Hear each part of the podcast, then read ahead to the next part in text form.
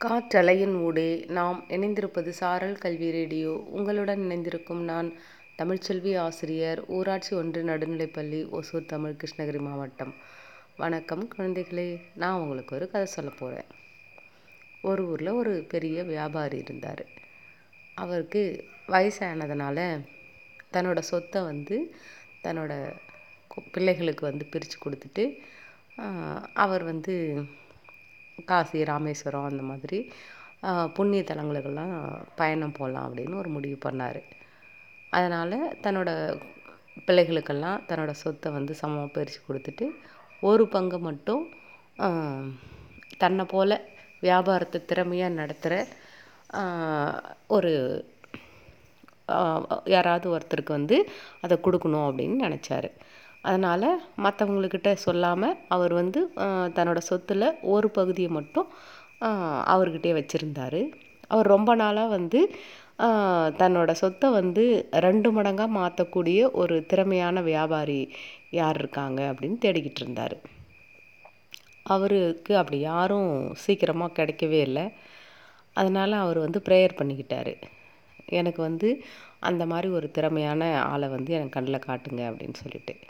அதனால் கடவுள் வந்து ஒரு வயசான ரூபத்தில் அவருக்கு வந்து காடு வந்து சந்தித்து வாங்க உங்களுக்கு வந்து நீங்களோட உங்கள் வேண்டிக்கிட்டு இருக்கீங்களே ரொம்ப நாளாக உங்களுடைய சொத்தை ரெண்டு மடங்காக மாற்றக்கூடிய திறமைசாலி அது யாருன்னு இன்றைக்கி கண்டுபிடிப்போம் அப்படின்னு சொல்லி கூப்பிட்டாரு வந்து. அப்போது அந்த வியாபாரியும் அந்த வயசான பெரியவரும் கடை வீதிக்கு போனாங்க. அந்த கடை வீதி ரொம்ப பரபரப்பாக இருந்துச்சு. இந்த வயசான பெரியவர் வந்து அந்த கடை வீதியிலேயே கடைசியாக இருந்த ஒரு பூட்டி இருந்த வீட்டு முன்னாடி நின்று இந்த வீட்டில் பொற்காசுகள் இருக்குது அப்படின்னு சொல்லி அந்த வயசானவர் சொன்னார்.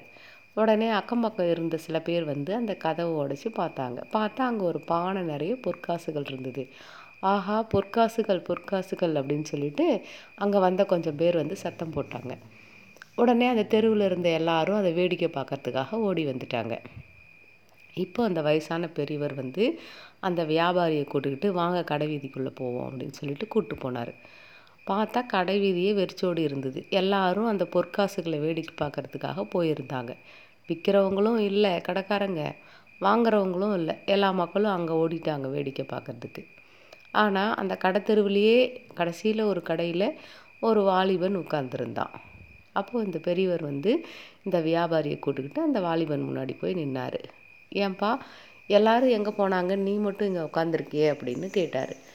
அப்போது அந்த பையன் வந்து அந்த வயசான பெரியவரை பார்த்து சொன்னால் தாத்தா எல்லாம் இங்கே வந்து ஒரு வீட்டில் வந்து பொற்காசுகள் கிடக்குதான் அதை வேடிக்கை பார்க்கறதுக்காக எல்லாரும் ஓடி இருக்காங்க.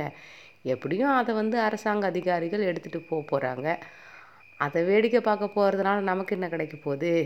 ஆனால் நான் இதோ இங்கே வச்சுருக்கிறேனே மீன்கள். இதை நான் விட்டுட்டு போனேன்னா பூனையோ நாயோ வந்து சாப்பிட்டுடும். அப்புறம் என் வியாபாரம் தான் கெட்டு போகும். அதனால் எனக்கு என் வியாபாரம் தான் முக்கியம். அதனால் நான் வேடிக்கை பார்க்க போகல அப்படின்னு சொல்லி சொன்னான். உடனே அந்த பெரியவர் வந்து அந்த வியாபாரியை பார்த்து உன்னோட சொத்தை ரெண்டு மடங்காக ஆக்கக்கூடிய ஒரு ஆளை நீ ரொம்ப நாளாக தேடிக்கிட்டு இருந்த இல்லையா? இவங்கிட்ட கொடு. அவன் அதை சரியாக செய்வான் அப்படின்னு சொல்லி சொன்னார். கதை கேட்டுக்கொண்டிருக்கிற சின்ன குழந்தைகளே நாம் வந்து எப்போவும் நம்ம வேலையை பார்க்குறத விட்டுட்டு சுற்றி என்ன நடக்குது அப்படிங்கன்னு வேடிக்கை பார்க்க போனோன்னா நம்ம செய்ய வேண்டிய ஆயிரம் வேலையில் ஒரு வேலையை கூட உருப்படியாக செய்ய முடியாமல் போயிடும். அதனால் நமக்கு நமக்கு என்ன பொறுப்பு இருக்கோ வேலை இருக்கோ கடமை இருக்கோ அதை நம்ம சரியாக செஞ்சோம்னா நம்மளுடைய வாழ்க்கையில் நம்ம உயரலாம் அப்படின்னு சொல்லிட்டு கதை கேட்டுக்கொண்டிருக்க உங்கள் இருக்கும் வாழ்த்துக்களுடன் ஓசூரிலிருந்து தமிழ்ச்செல்வி.